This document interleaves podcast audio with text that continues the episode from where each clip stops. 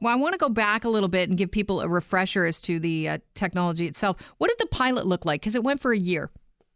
So the pilot was, uh, as you say, a year. The first two months were consumed with training. Every one of the officers received 30 hours of training uh, in the class uh, to put their hands on the equipment, to learn about the law, to learn about uh, the application of the law. And then we went live for 10 months on the road, um, and uh, we tested two different uh, cameras, and every one of the officers that was on the road tried their hand at each of the cameras.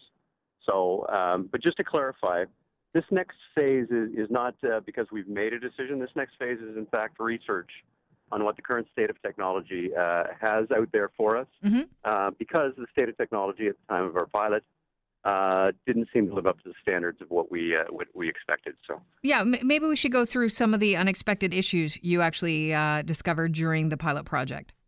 Well, the major issue was the battery life. Um, when we ran the project, we uh, the cameras were always on, however, not always activated. So not always recording, but always uh, sort of on in the backdrop, and that was uh, for the purpose of a pre-record buffer so that uh, if we did activate the camera, that it captured 30 seconds prior to when that activation switch was actually flipped. Uh, which is, as you well know, having a cellular phone uh, causes your battery to die quicker, mm-hmm. and uh, and so we experienced that. So batteries that ought to have lasted 10 hours were lasting us three and four hours. Um, theoretically, uh, you know, the the theory is you just change them up and go to the police station and change, get a new battery.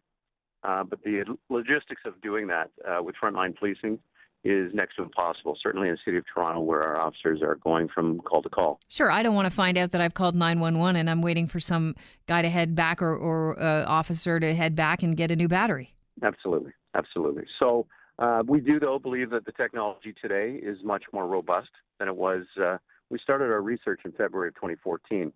So we're, we're three and a half years past that. And, you know, for anybody who wants the best TV, you'll know that you'll never have the best because the next model is always better. So there was um, also some question of storage for uh, the uh, data. Well, certainly uh, storage is impacted by a couple of things. First of all, uh, retention and our retention cycles that are governed by both the law and by the City of Toronto. Um, so that compounds the uh, the volume of storage. Uh, but the cost of storage, when we did our evaluation and finalized our evaluation, the cost of storage was very high.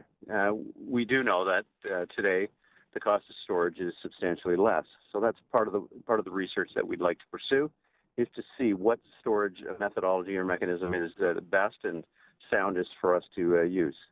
Right. I mean, it, when you say the cost of storage was high, I know it was. Uh, we were hearing numbers like 85 million over 10 years to implement, operate, and maintain those cameras, and a lot of that budget. How much would would have been allotted for uh, storage? Well, the storage and infrastructure alone would have consumed 85 million. Wow. Uh, it would have been an additional 70 to 80 million for mm. the administrative costs. Um, so we do know, though, that as I said, the cost of, uh, of that storage is uh, dramatically reduced now because of the, the mechanisms used for storage. And you know, a, a year, a year and a half from now, when we're we're ready to make a decision, uh, that storage will again be substantially uh, less expensive than it is today. So, so how do you navigate with that in mind?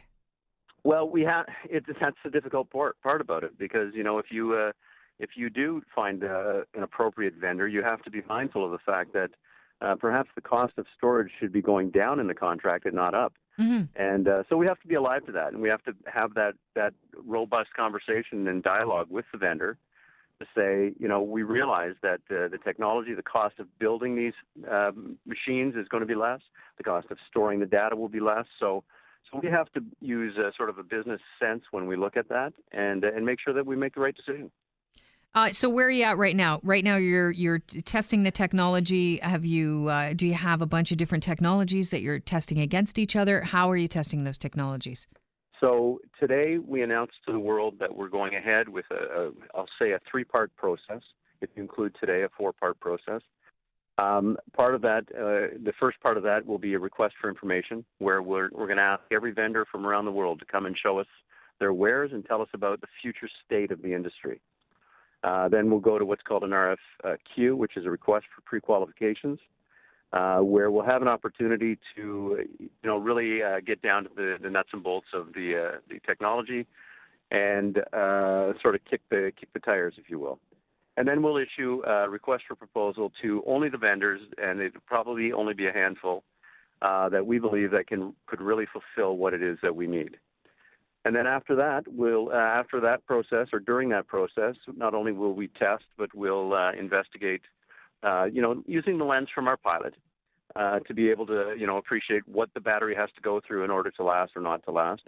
Uh, what the storage does, how do we upload, how do we download, how do we use that for court and, and properly apply it to a to a judicial proceedings. And uh, and then if we do find that right solution, we do find that right uh, storage and all of the other things that we need, then we'll go to the chief and recommend uh, that whether or not uh, we go forward or not. And uh, so that's hmm. probably 20 months from now, though. Whether or not you go forward with the whole idea of police officers wearing body worn camera, or is that a done deal? No, it's absolutely not a done okay. deal. Okay and um, and that's where some of the misconception is. Right. We we went to our police services board in September and October of last year, and we asked them to set aside some money from capital budgets so that we could research the industry, so we could uh, uh, inform not only the chief but the police services board as the fact that whether we did or didn't find a technology. And we have to be mindful of the fact that body worn technology is one of those unique animals that if it fails and something bad happens, we will be more highly criticized for that than we would have for not uh, deploying cameras in the first place. So it has to this t- technology has to be sound and uh, and has to do all the things that we require in frontline policing. How big of a, a question mark or um, piece of importance is put on the security of the data? Oh, very much so. Uh, I mean, you know, we hold private information of people, and we have to be able to uh, to assure them and assure the courts and assure you know the likes of the Privacy Commission and the Human Rights Commission that that data is secure. So everything is tracked through the metadata, and we're able to articulate, you know, who uploaded the video, who recorded the video, who accessed the video or looked at the video, who redacted a video, mm-hmm. and uh, and that's very important for us to be able to articulate all of those steps uh, for any purpose, whether it's an internal investigation or a, or a jury trial at a court of law. So. And how long you can keep that? Well, exactly. And so, you know, for criminal matters, we'll keep uh, data for 11 years. But mm-hmm. if it's a homicide or a sexual assault, we'll keep that data forever. And uh, so we have to be mindful of the fact that, you know, whatever that looks like, we'll have to have the capacity to do that. So. Has, has anyone ever questioned, you know, uh, uh people's right to privacy if they're caught on a police officer's body worn camera and they're just in the background? Uh, well, there's an argument for for that in private space, mm-hmm. uh, and we're diligent about it. If we capture somebody who's a third party, not involved, as we say, in the backdrop in a private setting, then certainly we want to make sure that their privacy is protected. Uh, your your expectation of privacy in a public setting is uh, far dis- far diminished, and uh, and we sought the the uh, advice of legal counsel from the Ministry of the Attorney General, as well as the opinion of you know the Privacy Commission and and those people that really are in the know before we uh, formulated any of our policies in our pilot project. Well, Inspector, I appreciate you joining us today and uh, clarifying exactly what's going on over the uh, next year. And hopefully, we'll talk to you in 12 months and find out where you're at. Thank you so much. Thanks for being here. I appreciate it. Have a great day. Cheers. That's Inspector Michael Barsky, the lead on the body worn camera project for the Toronto Police. Not a done deal. Did you catch that?